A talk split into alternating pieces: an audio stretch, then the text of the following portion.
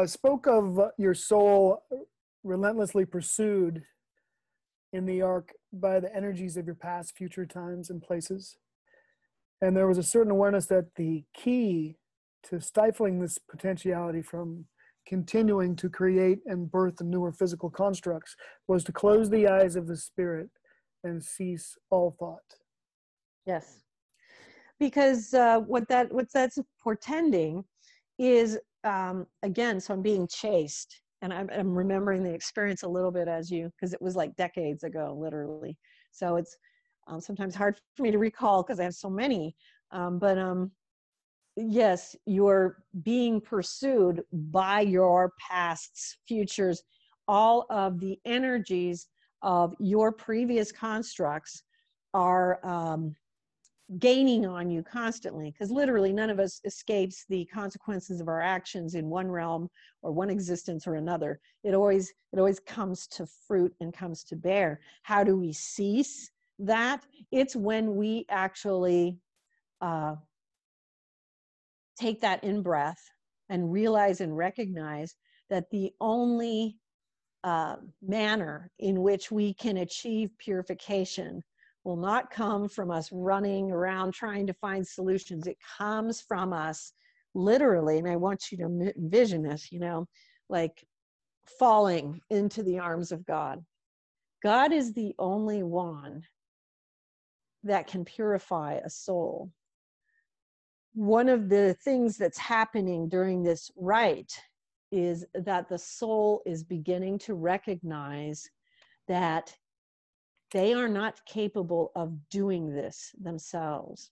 One of our, and going again to the multiplicities, one of the uh, mistaken perceptions that we have as human beings is that um, we, as a, an embodiment, contain all this knowledge, and so therefore we can do it. We can do it. Yes, we can. But we don't recognize that without adjoining the energy of our own construct to that of God Himself, we won't be able to do it. We can have certain realizations, we can see all these things that are kind of bearing in on us, but only God can make that purification occur. It's not an, you know, we have to make an act of the will where, okay, I get it. I'm just going to keep running forever until I just you fall into the arms of God and you just stop. And stopping and, is, you also mentioned stillness. Yes. Silence and stillness. Yes, there is a great amount of silence and stillness when you take that surrender. When you experience it in the mystical sphere, there is a relief, uh, comfort, um, that is beyond words. But the relief, I mean, it's literally, wow, why didn't I do that sooner? You know what I mean? That's what it's like. You're like, whoa, you know, because you're thinking through your own intelligence, your own brilliant human intelligence that you can conquer all these things. No, that's not the answer. The answer comes from setting your heart on God and understanding, realizing, accepting, and allowing God to then bring about your purification. You're not going to do it. Your will, your intention, your actions to go in that direction are going to magnetize it towards you. But in the end, you're going to surrender and fall into the arms of God if you want the purification to reach its final fruition. And you even said in this chapter, living in the heart through meditation, we have ceased to belong to time, and having become dead to the world, we are living inwardly with God. We're not subject to change. We don't desire things or fear the contrary. I like that. Yes. There is a state of stillness and peace that comes with this, where the the cravings you know we have you know, buddhists call it cravings. In christianity we talk about sins or the desires of the cravings the desires the fetters the things we're all attached to. Those fall away. We find that we achieve a joy in the spirit alone. I have a quote here just to finish up, since uh, you know we could do whole documentary on the 16th mystery. So this is from uh, Noah's Ark, Hugh of Saint Victor, 1141. okay The apostles said, "The fashion of this world passeth." The form of this world, the appearance of this world, the beauty of this world, for there is another world whose fashion does not pass, nor does its form change, nor its appearance wither nor its beauty fail. That world is in the world, is in this world, and this world is less than that world. For that world contains him who this world cannot contain. Eyes of flesh see this world, the eyes of the heart behold that world after an inward manner. In this world, men have their pleasures, but the delights in that world are ineffable. In this world, men run after and applaud vain shows, but in that world, they are occupied with inner silence, and the pure in the heart rejoice in the sight of the truth. That's nice. That's Noah's Ark Hugh of St. Victor, Yeah. 1141. very well written by him Mhm. very well written i mean it really sums it up So much. The ritual of the House of the Mysteries and the Garden of Eden is the 17th mystery. To fix our eyes on the perfection of God and allow that perfection to energetically bring forth all which we are, both good and evil. You spoke of the floating Garden of Eden in this. yes That sounds amazing. yes it was yes um there there you know I, I forget and i take it for granted that yes there's this you know many of the holy moments in time and history are preserved somewhere mystically. So for instance the garden of eden. There's a mystical garden of eden that is in perpetuity in the heavens just as the star of bethlehem you know is kept in a particular vault and held for seekers and uh, mystics to see when they are ready to receive that you know Oh, right. the, lib- the Library of Alexandria. Yeah yeah.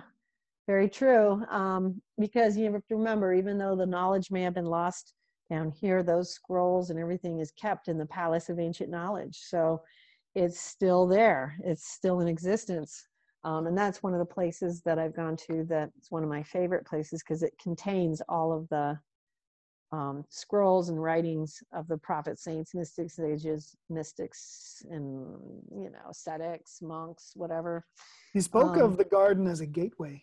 And what did you mean by that? the garden was a gateway. Um, you had to go through several ritual passages to enter first, but the garden was a gateway to a higher thrust of understanding. It it is literally one of those places where you're going through the grounded, solid understanding of things into the higher, finer, particulate understanding of things.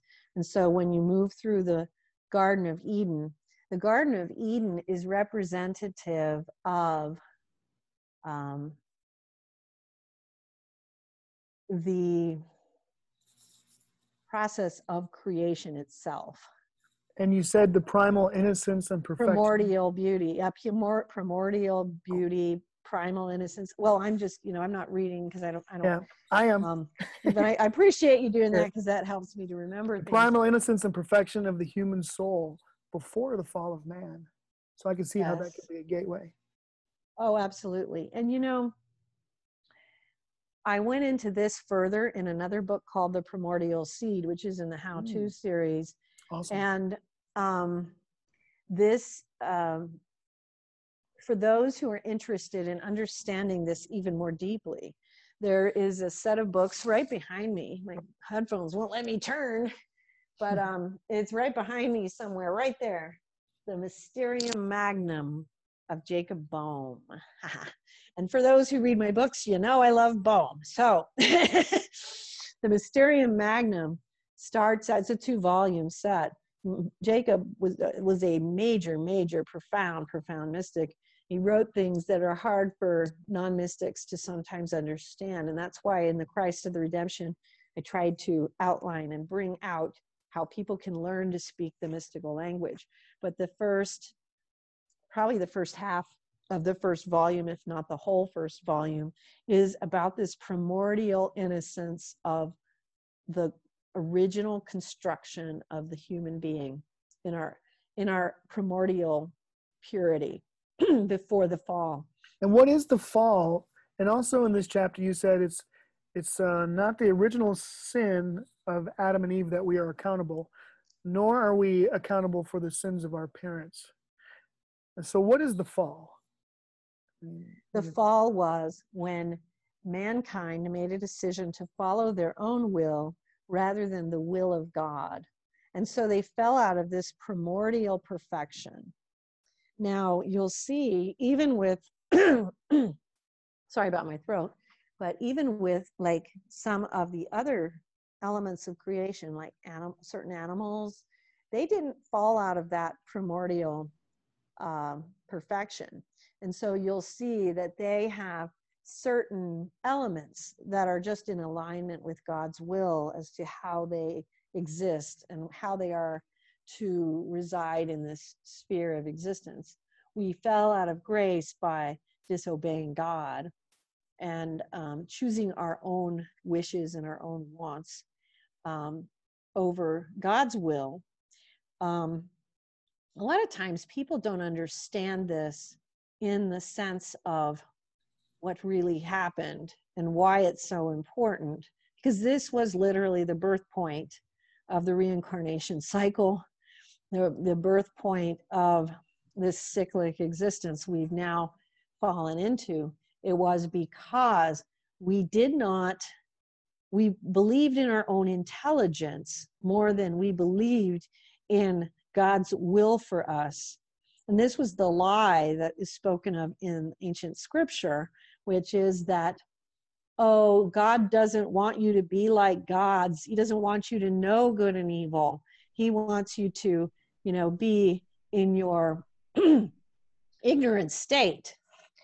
But what God was doing was He was giving us a primordial perfection and purity um, where we didn't have to travel through all those things but by choosing our own will, wanting to be little gods, we literally shattered off into these little karmic beings now. And that's why we believe so highly in our own intelligence and and we're we're never really getting it because we all we even put uh, we actually even you know we put words and ideas around these self deification even though we're not saying you know some people have but I'm talking about regular people who are not saying, I am God. I'm talking about people who are saying, well, it's my right. I can do, well, it doesn't make sense to me. And it's like, okay, but see, this is what we did. We chose to um, believe in our own understanding above and beyond that of God. And so that separated us from Him and got us expelled from this perfect beautiful garden, which was all primordial beauty. So we fell. We fell away from just um, accepting that lordship over our life, which would guide and direct us to um, to literally just uh, leading. You know, here we talk about life and death. Remember, it was in the Garden of Eden that death was born. And it was born because of man's disobedience. Because you have done this, you will now experience death. You will now experience hunger. You will now experience pain in childbirth.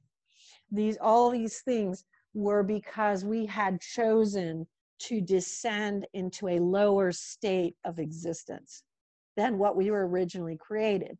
So we're almost kind of like we've all been trying to catch up to that since, which is we are trying to bring ourselves back to the original, the original creation where we actually do work and move within the mind and will of God to uh, the best of um, each one, our each of our individual capacity to achieve. That's what we're actually trying to do in this purification.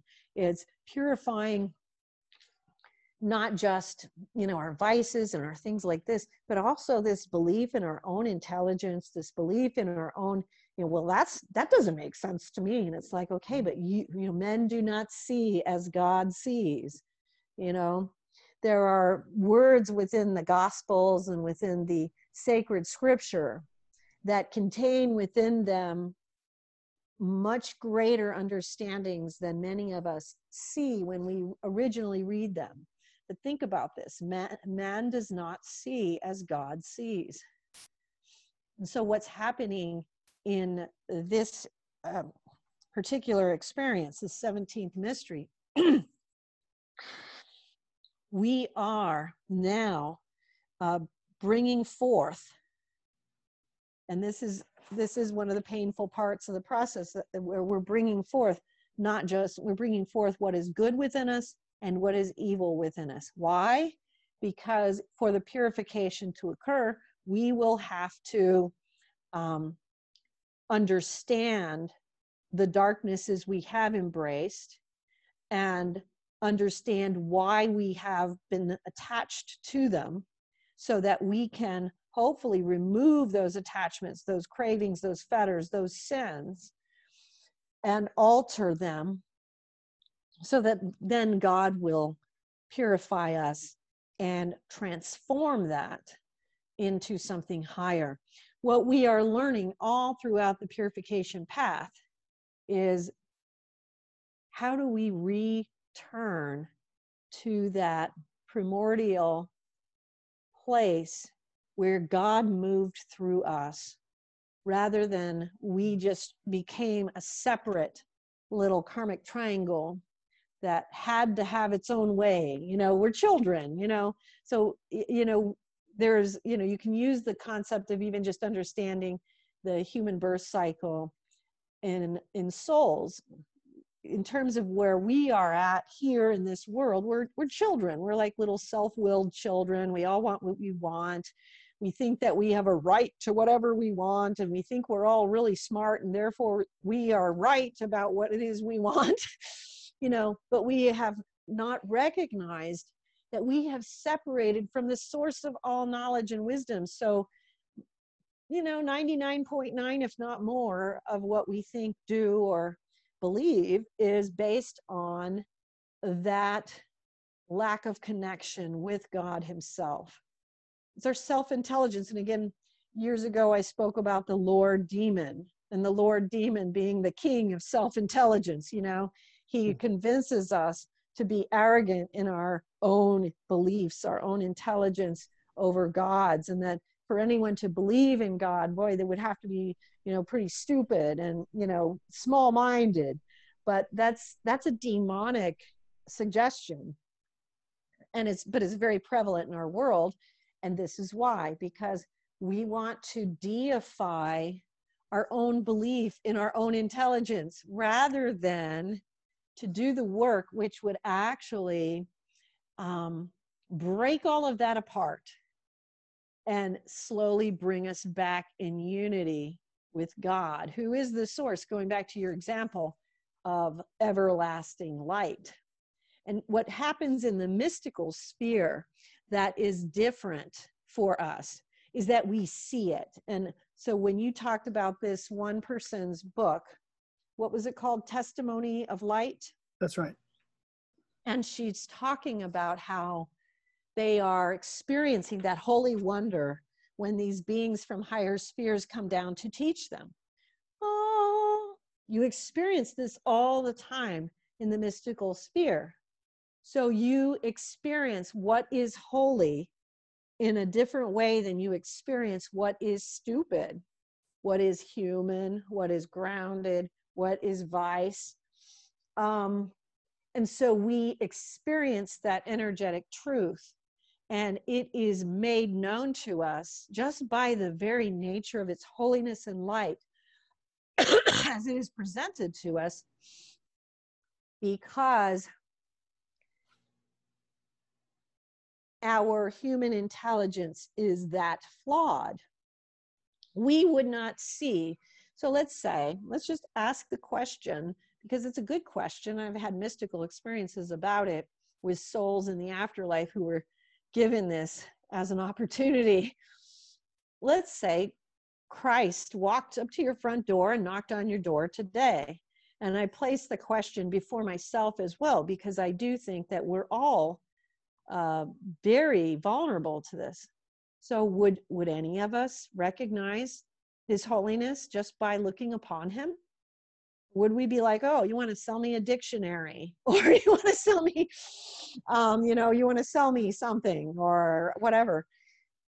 Most of us would not recognize it here. And that's because we are not sensitive energetically. We will not have that glorious moment there may be some people who who might just like in the time of christ where they had the holy spirit infused into them this knowledge of who he was. But he also equally brought forth wrath and ire from a huge proportion of people many of many of whom participated in the crucifixion later.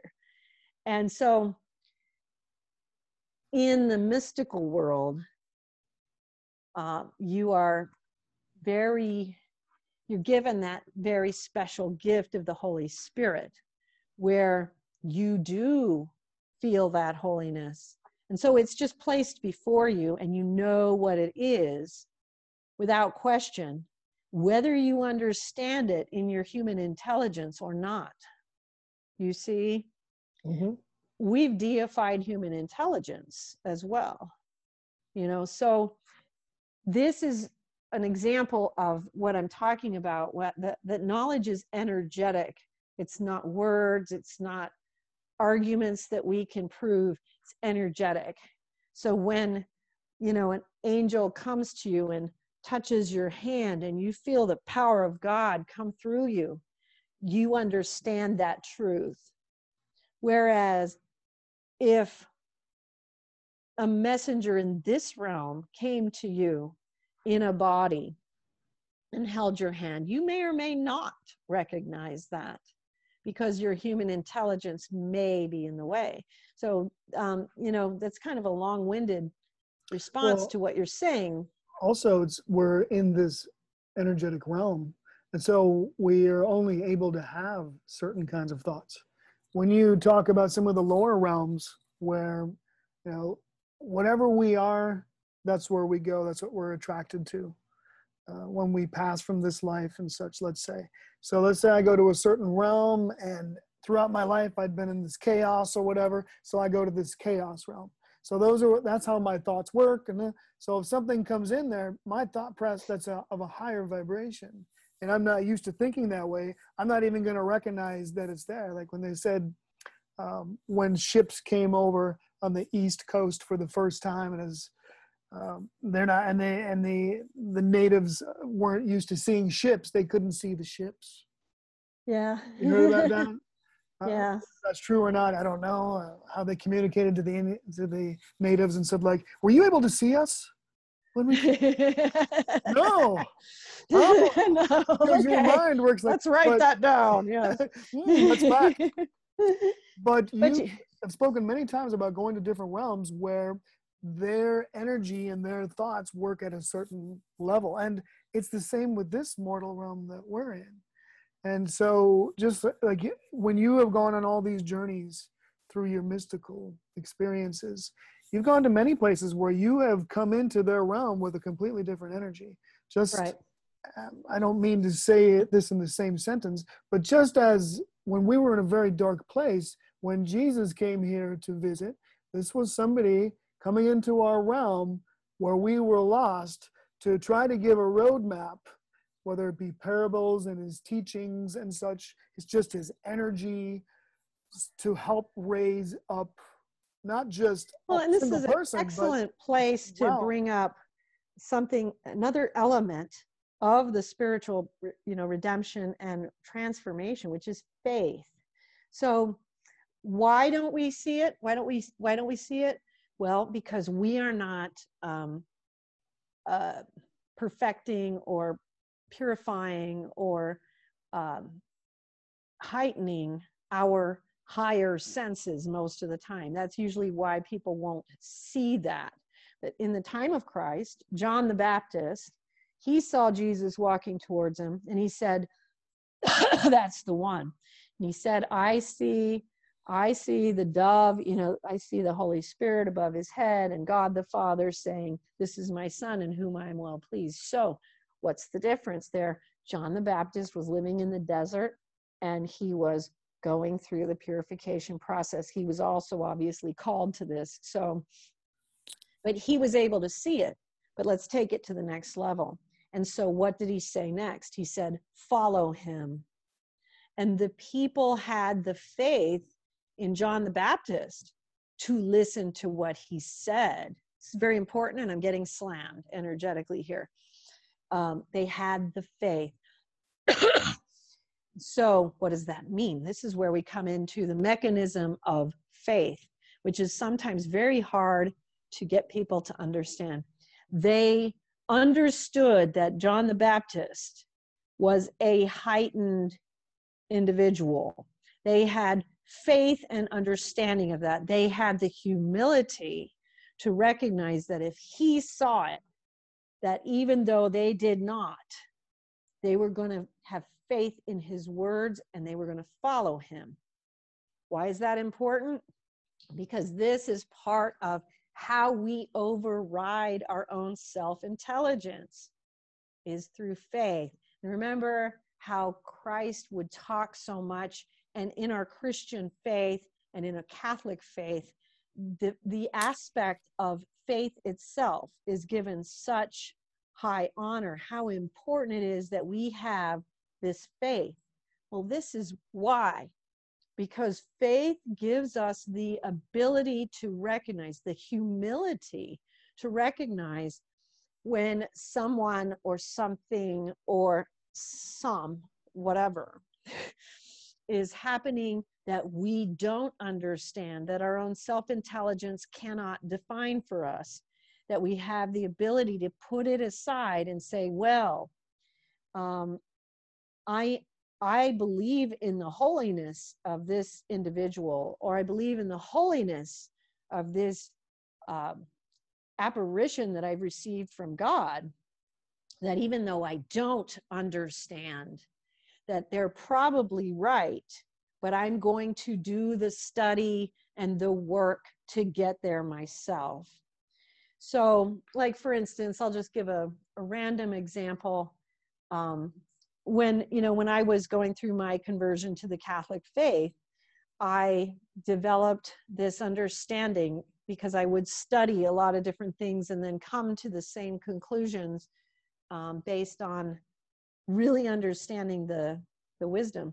I got to the point where it's like, okay, well, uh, John Paul II is saying something now that doesn't make sense to me, but I believe in his holiness and he's probably right because he usually is. So I'm going to assume that he's right and I'm going to follow up with the study to help me get there, to help my understanding reach where he uh, came to that conclusion. Um, this is part of, and ironically, in our world, which is a purgatorial realm, um, we honor that self intelligence. And that is often why some people will say negative things regarding faith because they don't recognize faith as an energetic alteration that we make, which allows for us to receive of something greater, something more holy than what we personally know. You know, that is what we're doing when we are entering into faith. It's an action which allows us to accelerate by acknowledging, okay, well, Christ said it. Um, I have good reason to believe he knows more than me. So if I don't understand it, I'm going to accept that what he said is probably true, and I'm going to study my way to understanding why it's true. Or but I'm going to start there. Or at least possibly true. Mm-hmm. Because mm-hmm. there's a ceiling that we create with our thoughts.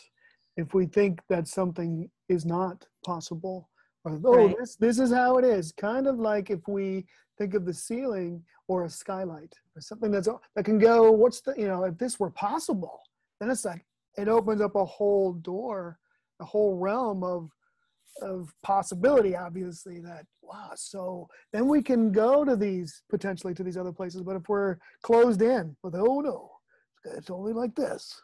Unless you're dumb.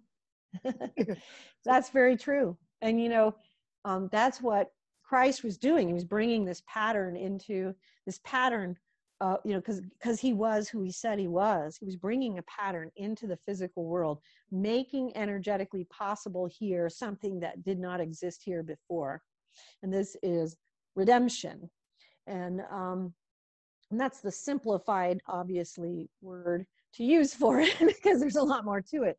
But he brought in an energy that is now available to us and we have to you should write a book about that about redemption you think it's interesting that when you go through all the cultures ancient cultures it's this jesus looking figure that shows up and shares all this you know mm-hmm. spiritual knowledge and knowledge of the everything and also throughout the universe in your yes. journeys they also speak of this absolutely in other worlds and everywhere else as well and you know one of the things you know this kind of brings up again is the prophets saints mystics sages and ascetics of all world religion but also also by the way the palace of ancient knowledge contains not just worldly texts but galactic texts from other worlds and other spheres but um, what we what we must remember in the palace of ancient knowledge is the storehouse of all wisdom.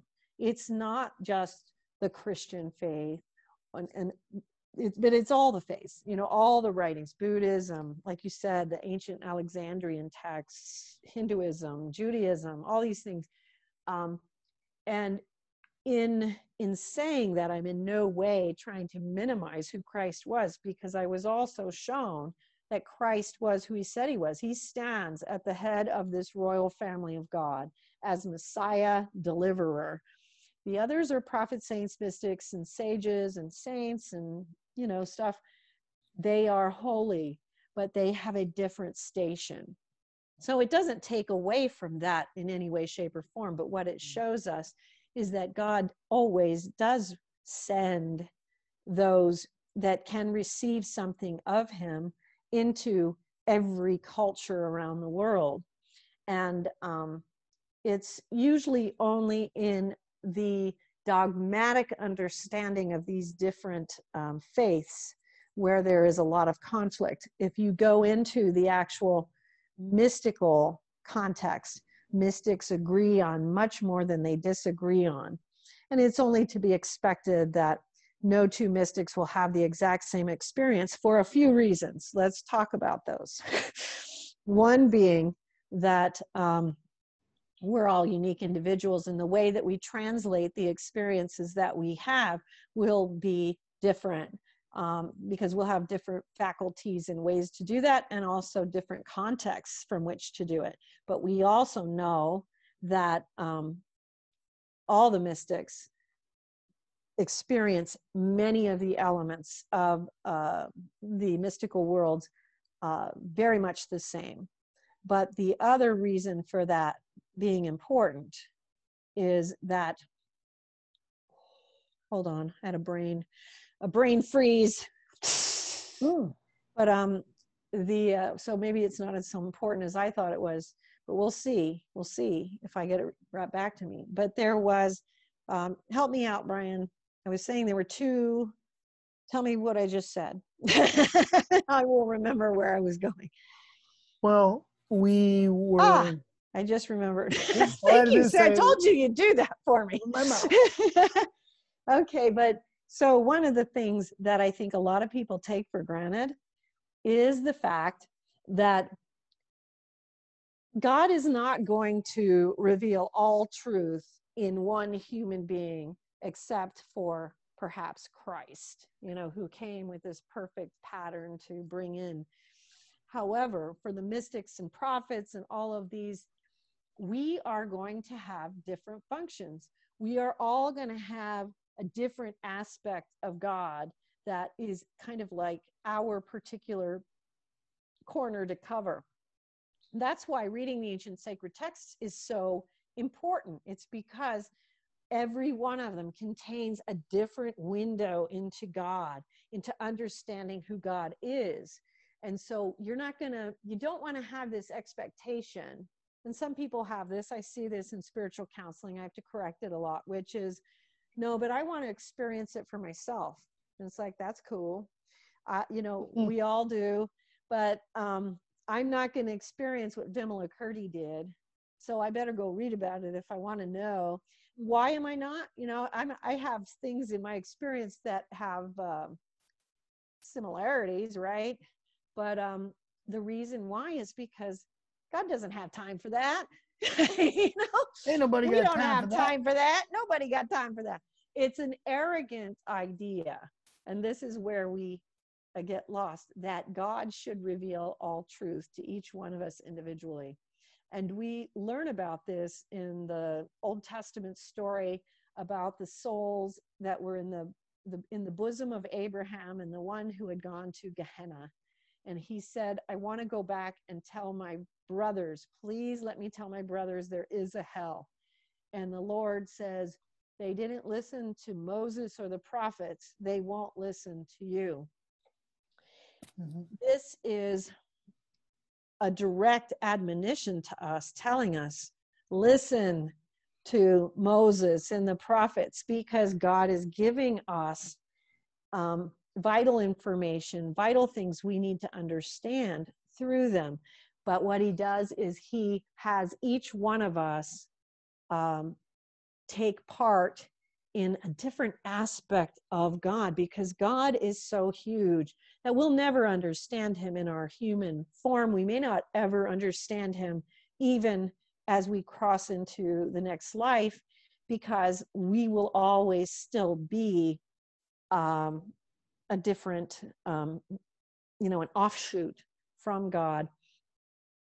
But literally you think the, the text behind me this is all mystical theology back here all these mystical writings of of these people and over there and over there in that room and then in that room. So you know you've got a lot of these but these are all different windows of perception into god and how god moves and acts